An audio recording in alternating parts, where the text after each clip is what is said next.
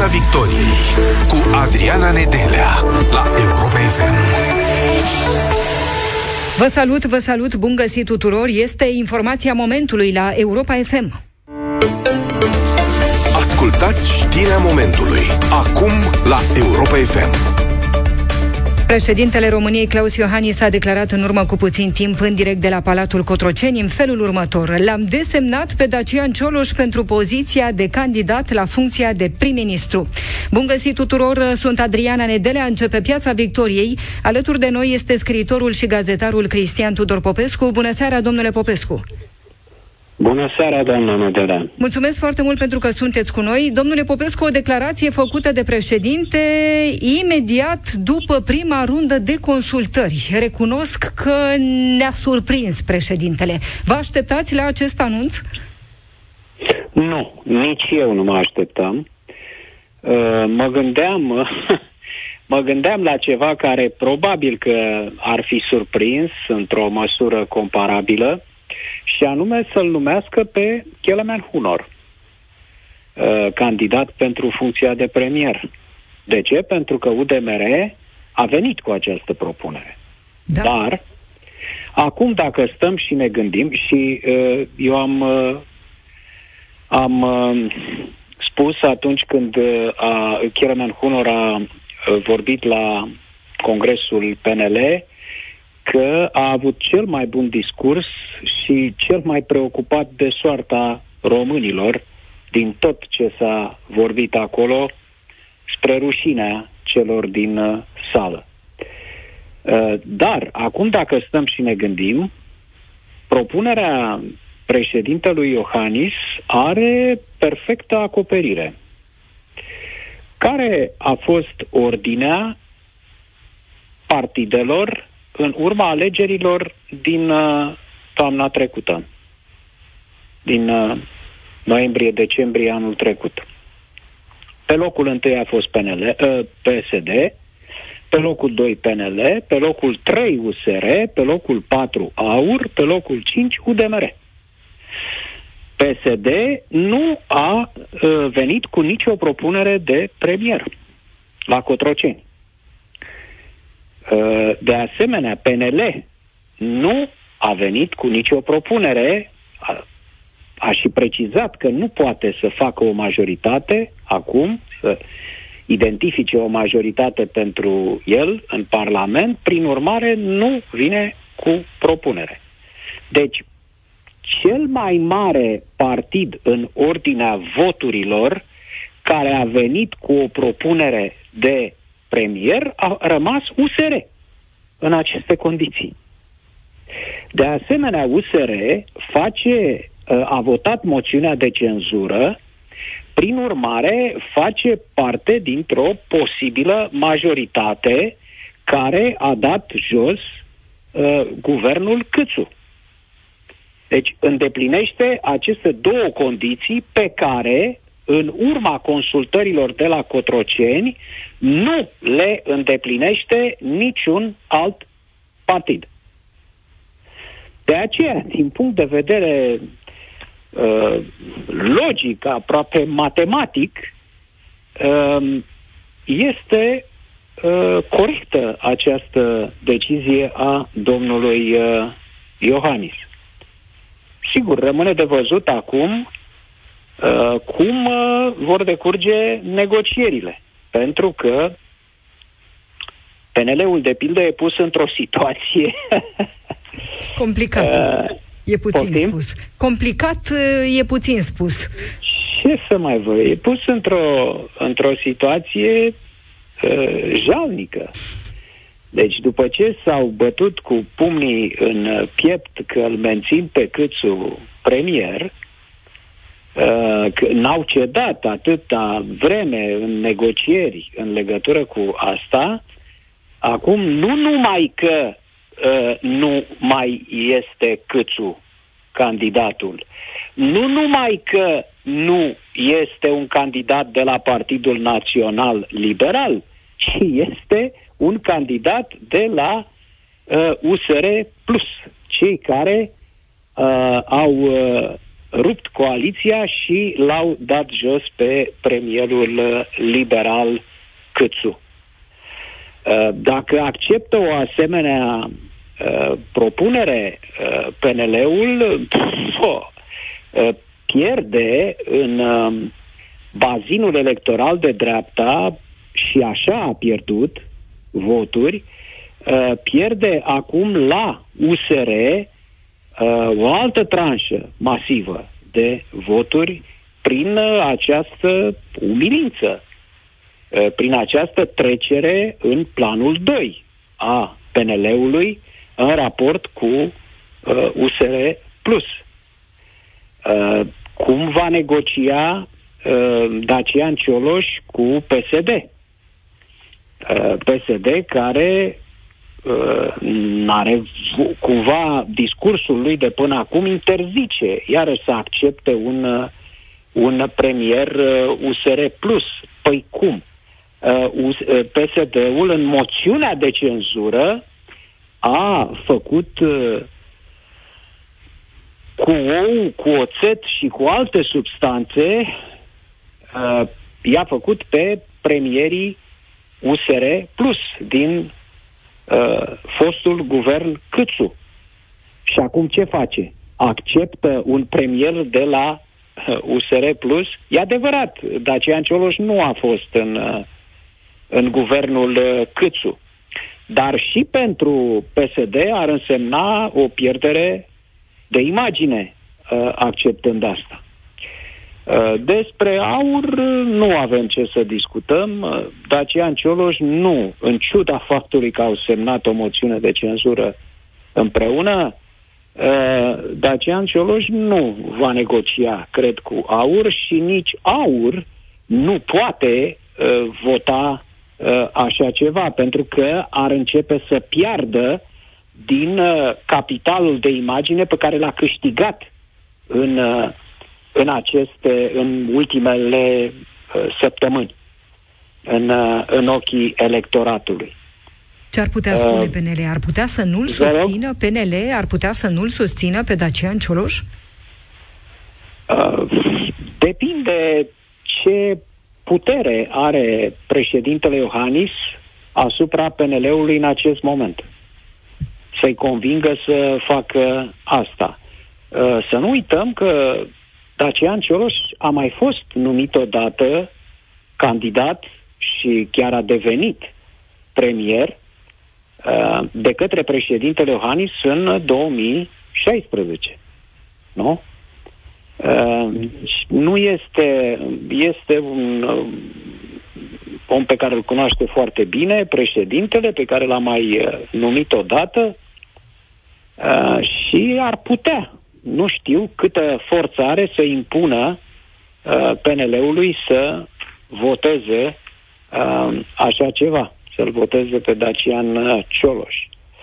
Uh, să zicem că ar obține o majoritate, să zicem, deși este foarte greu, după cum v-am spus, are niște dificultăți infernale domnul Cioloș în a obține majoritatea, să zicem însă că o obține.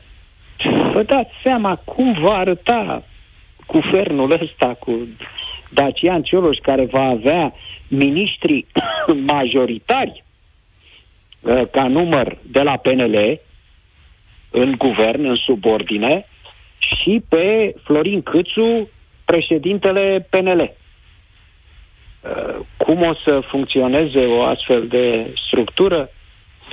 În condițiile extrem de dificile ale acestor momente când trebuie luate decizii rapide, decizii uh, dificile, impopulare, uh, pe muche de cuțit.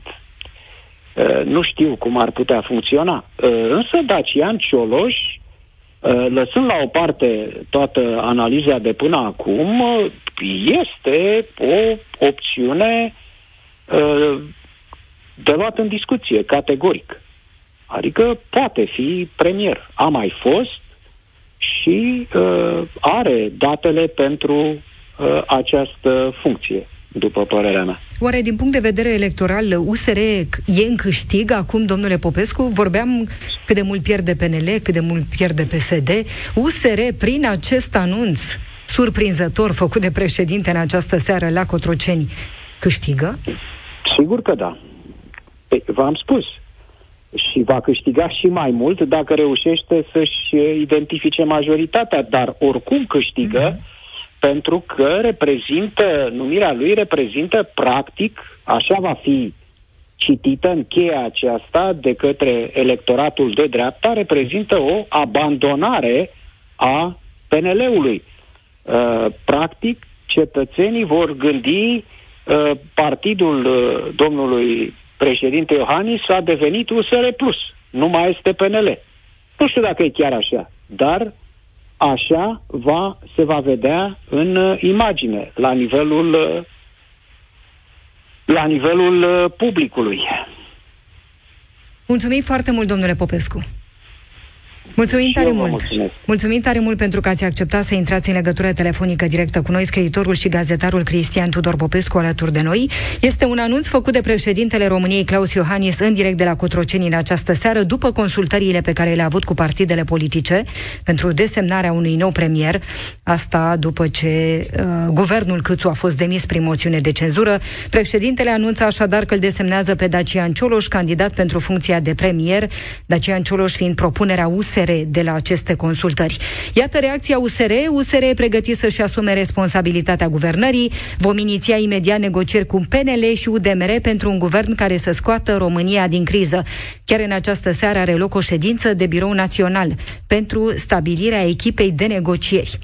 USR susține în continuare că cea mai bună soluție pentru România este un guvern USR, PNL, UDMR cu un nou prim-ministru și cu un program de guvernare care să fie respectat de partenerii de coaliție. Iată ce a postat în urmă cu puțin timp pe Facebook și Dacian Cioloș.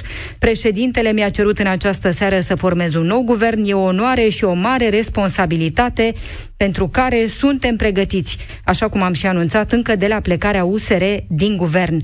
Spune Dacian Cioloș, vom avea o ședință de birou național pentru stabilirea echipei de negocieri. Sunt și reacții care au venit din partea celorlalte partide. Rocadă în alianța pierzătorilor este mesajul postat pe Facebook de Partidul Social Democrat. Ultimele informații pe această temă, ultimele reacții și detalii sunt pe site-ul nostru Europa FM, de asemenea și pe pagina noastră de Facebook. Piața Victoriei în aceste momente la Europa FM suntem live și pe pagina noastră de Facebook, deci ne puteți vedea și în studio. Firește că vorbim despre ce se întâmplă pe scena politică, pentru că nu e așa, ne influențează viața noastră de zi cu zi. Firește că vorbim și despre pandemie, nu ne era suficientă pandemia, a mai venit și criza aceasta politică peste noi.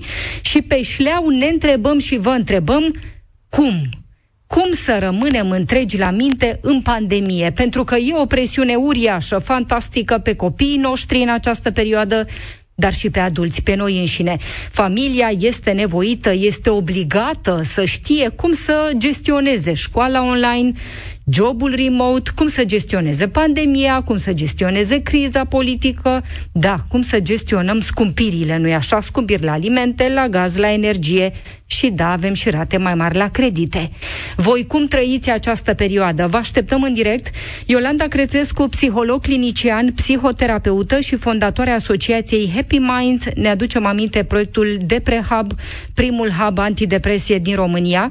Iolanda Crețescu este în această seară în Piața Victoriei. Bună seara, mulțumim tare mult pentru că sunteți cu noi. Bună seara, mulțumesc pentru invitație. Evenimentele politice au venit peste noi, dar este foarte bine pentru că aceste evenimente politice ne marchează, ne influențează viața noastră de zi cu zi. Ca să înțelegem ce soluții să găsim pentru problemele pe care le avem, trebuie să înțelegem perioada pe care o trăim. Cum e această perioadă, Iolanda Crețescu, pentru copii, pentru părinți, pentru adulți? Ce se întâmplă? Că parcă trăim un coșmar și nu ne mai trezim. Aș uh, începe cu titlul unei campanii pe care Asociația Happy Minds a făcut-o. Uh, împreună transformăm lacrimile în zâmbete. Mm. Avem nevoie să înțelegem că doar împreună vom găsi soluții. Pentru că nu pandemia, nu criza politică, nu criza financiară, ci atitudinea pe care noi o avem față de evenimente este cea care ne poate salva în acest moment. Nu putem controla nimic. Ca atare, avem nevoie să ne focusăm pe timpi foarte scurți, pe prezentul imediat, pentru că vedem de la macro la micro, avem nevoie să ne adaptăm uh, cu o viteză mult mai mare decât uh, în mod normal, cu, uh, așa cum am fost noi obișnuiți. Ca atare, tot ceea ce noi astăzi trăim, uh, ce am trăit-o și noi uh, împreună uh, aici, uh, în direct, uh, poate să fie și uh, poate sfârșitul unei crize uh, decizionale, pentru că avem nevoie să luăm decizii. Lipsa deciziilor ne periclitează integritatea emoțională, în primul rând, pentru că a nu ști ce să faci este mai rău decât să iei o decizie și să ai posibilitatea să o schimbi. Această uh, perturbare a ritmului cu viteză foarte mare. Suntem în online uh, cu cine stă copilul. Uh, eu lucrez de acasă, soțul lucrează Uh, de la birou, există riscul de contaminare, ne vaccinăm sau nu ne vaccinăm. Uh, să nu uităm că pentru copiii noștri și ei sunt cei mai vulnerabili, pentru că în economia unei vieți, dacă ai pierdut uh, să spunem, nu știu, trei ani de la 41 la 43, de la 25 mhm. la 28, sunt mai puțin cu impact decât dacă ai pierdut de la 11 la 14 ani, de la 16 la 19 ani. Pentru că vorbim totuși de aproape 3 ani de ciclu de învățământ. Mai avem nițel și spunem că o generație a terminat facultatea fără să se ducă la facultate, fără să înțeleagă ce înseamnă comunitatea de studenți, ce înseamnă autonomia, ce înseamnă identitatea de sine, cine sunt eu în raport cu ceilalți. Aici sunt problemele. Problemele au apărut la nivel uh, uh, de identitate vis-a-vis de ce sunt. Sunt mm-hmm. fetiță sau sunt băiat vis-a-vis de orientarea sexuală. Uh, cine sunt eu în raport cu ceilalți? Uh, mă mai expun celorlalți pentru că pandemia m-a uh, băgat în casă fiind un copil și a ies fiind un adolescent. Știm că acest dismorfism corporal uh, creează probleme de când în condiții pandemia? normale, cu atât mai mult acum. Absolut. De când cu pandemia, cu ce probleme vă vin părinții în cabinet, având alături de ei copiii?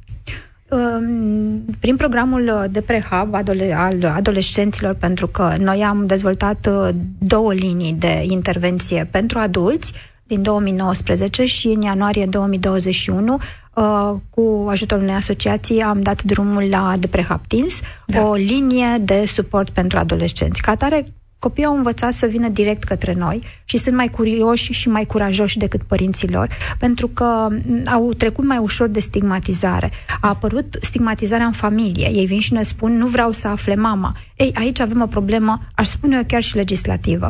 Pentru că dacă eu ca adult am acces la servicii de suport psihologic, uh, contracost în mare parte la servicii medicale de psihiatrie, copilul meu nu are dacă eu nu consider oportun să-i dau accesul, pentru că nu se poate face decât cu acord parental sau al tutorelui. Și aici apare o mare problemă, pentru că apare uh, o, un conflict de rol.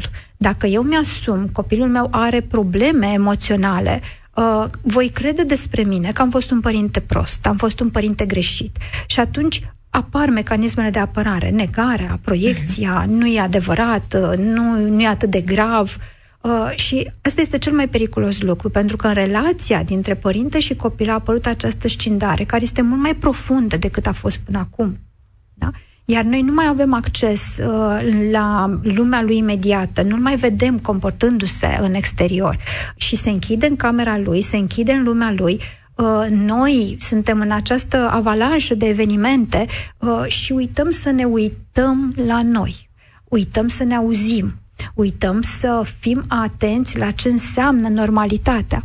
Da? Normalitatea se redefinește cu fiecare zi. E ok să spunem, mi-e frică, nu mai pot, mi-e greu? Este esențial să spunem, mi-e frică, este esențial să spun nu mai pot. Am nevoie de ajutor? Am nevoie de ajutor. Din păcate, nu o facem. Și uh, odată cu deschiderea campaniei pentru linia de adolescenți, uh, cumva prin uh, podcasturile pe care noi le-am, le-am promovat, am adus pe buzele părinților o întrebare. O întrebare pe care chiar și noi specialiștii uh, o punem cu inima strânsă, cu stomacul strâns. Te-ai gândit vreodată să-ți faci rău? Este o întrebare esențială. Și dacă vă veți întreba copiii și dacă vă veți întreba da, în mm. cercul uh, intim, răspunsul o să fie da. Da. Pentru că suntem la limită și pentru că unul din simptomele cele mai grave ale depresiei este tentativa de suicid. Nu pentru că vreau, nu este o alegere și n-aș vrea să transformăm această emisiune într-o uh, alarmare, ci doar într-o atragere de a atenției. Copiii noștri sunt într-o suferință uh, odată generată de vârstă și apoi de context. Nici noi nu suntem bine cu noi. Uh, rata persoanelor care au găsit flexibilitatea și au găsit uh, uh, experiența pozitivă din această perioadă sunt foarte puțini. Uh, rezistența noastră la schimbare este, este foarte mare. Noi căutăm să ne întoarcem la viața pe care am știut-o. Da?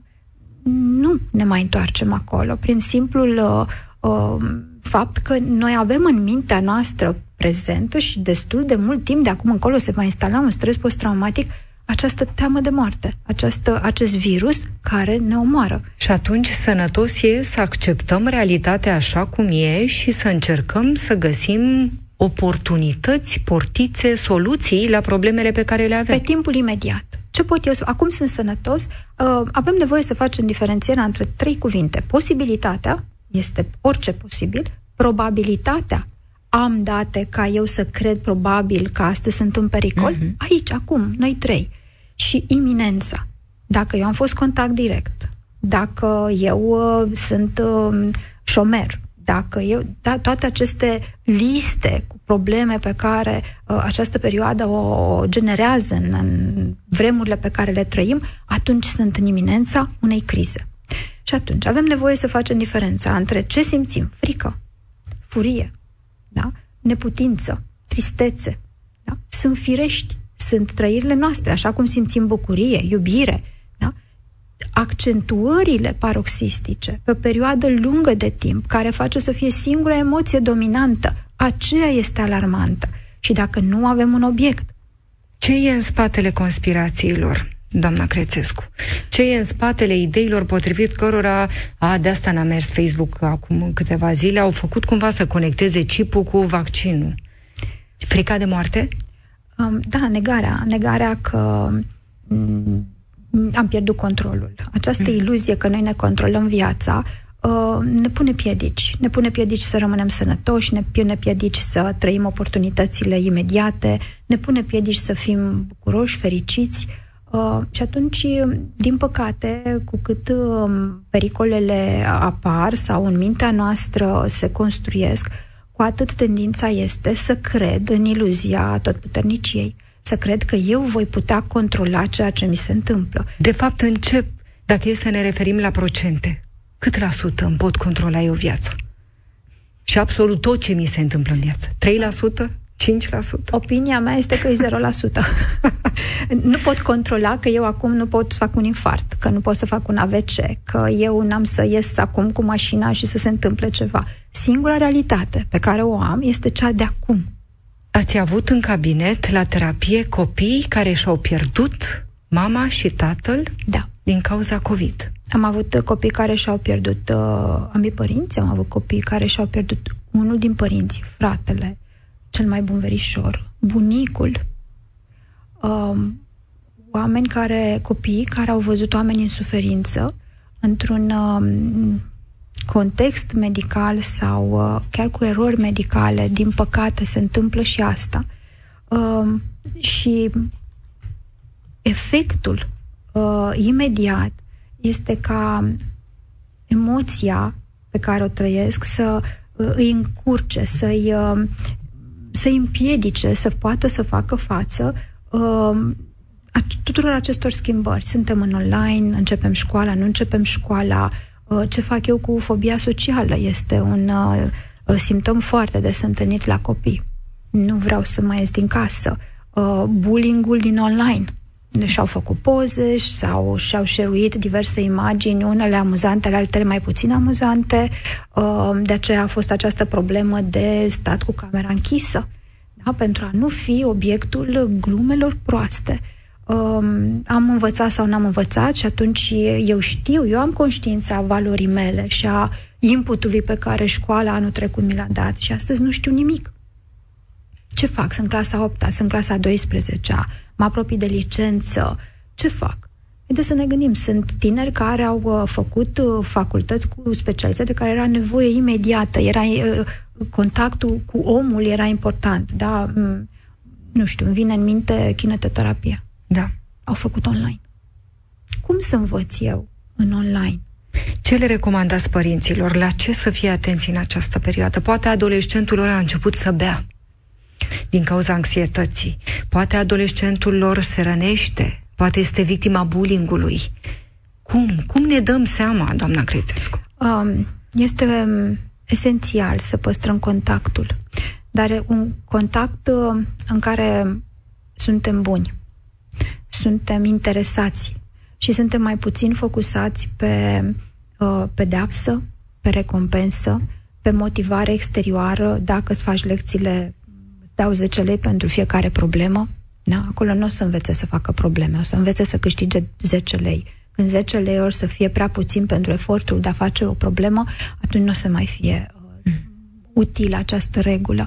Uh, o să uh, se simtă neimportant, nesemnificativ, pentru că problemele la matematică da, sunt mai importante decât mine atenția către, nu știu, uh, fratele mai mare sau către problemele de serviciu sau către un alt membru de familie sunt mai importante decât mine. Să nu uităm că noi acum, acasă, părinții, suntem toți eroi din clasă. Sunt și uh, uh, Jolly Jokerul care spune bancuri și am nevoie de asta. Sunt și cel care mă validează și îmi spune că, ma, ce drăguț te-ai îmbrăcat, ce frumos îți stă părul, da, la adolescență. Sunt uh, și uh, colegul după care copiam la matematică pentru că nu știu. Uh, sunt și colega pe care o admiram la română după cum se exprimă și învăț de la ea. Acum toate aceste roluri uh, sunt simțite ca fiind absente din, din arealul copilului și sunt proiectate pe noi adulții. Da.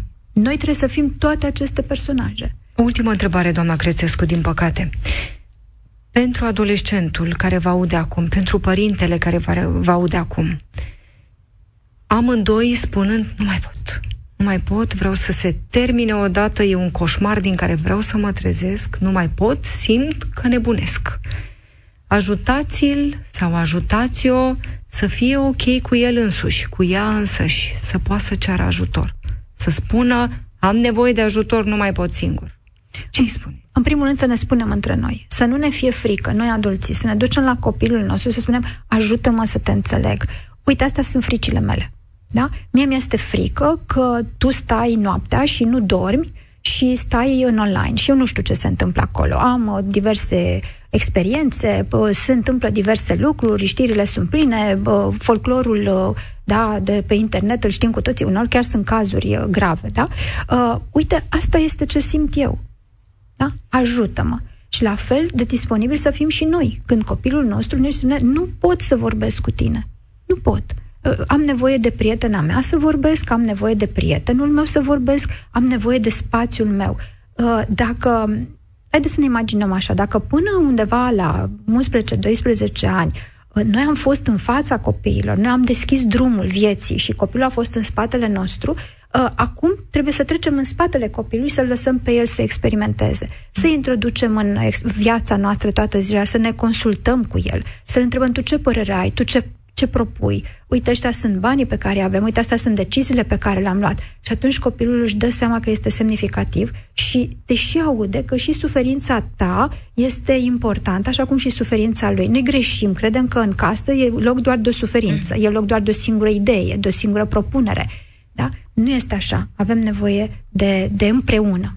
Nu e așa că mai veniți? Cu mare drag. Mulțumim tare mult. Mulțumim foarte mult pentru prezență, doamna Iolanda Crețescu, psiholog clinician și psihoterapeut, fondatoarea Asociației Happy Mind. Va mai veni cu siguranță la Europa FM. Rămâneți pe Europa FM, în doar câteva momente urmează o ediție specială în care jurnalista Alicia Cobescu și invitații săi analizează anunțul făcut de președintele României în această seară. Așadar, l-a desemnat pe Dacian Cioloș candidatul pentru funcția de premier. Ne revedem și ne reauzim săptămâna viitoare. Rămâneți pe Europa FM. Piața Victoriei cu Adriana Nedelea la Europa FM.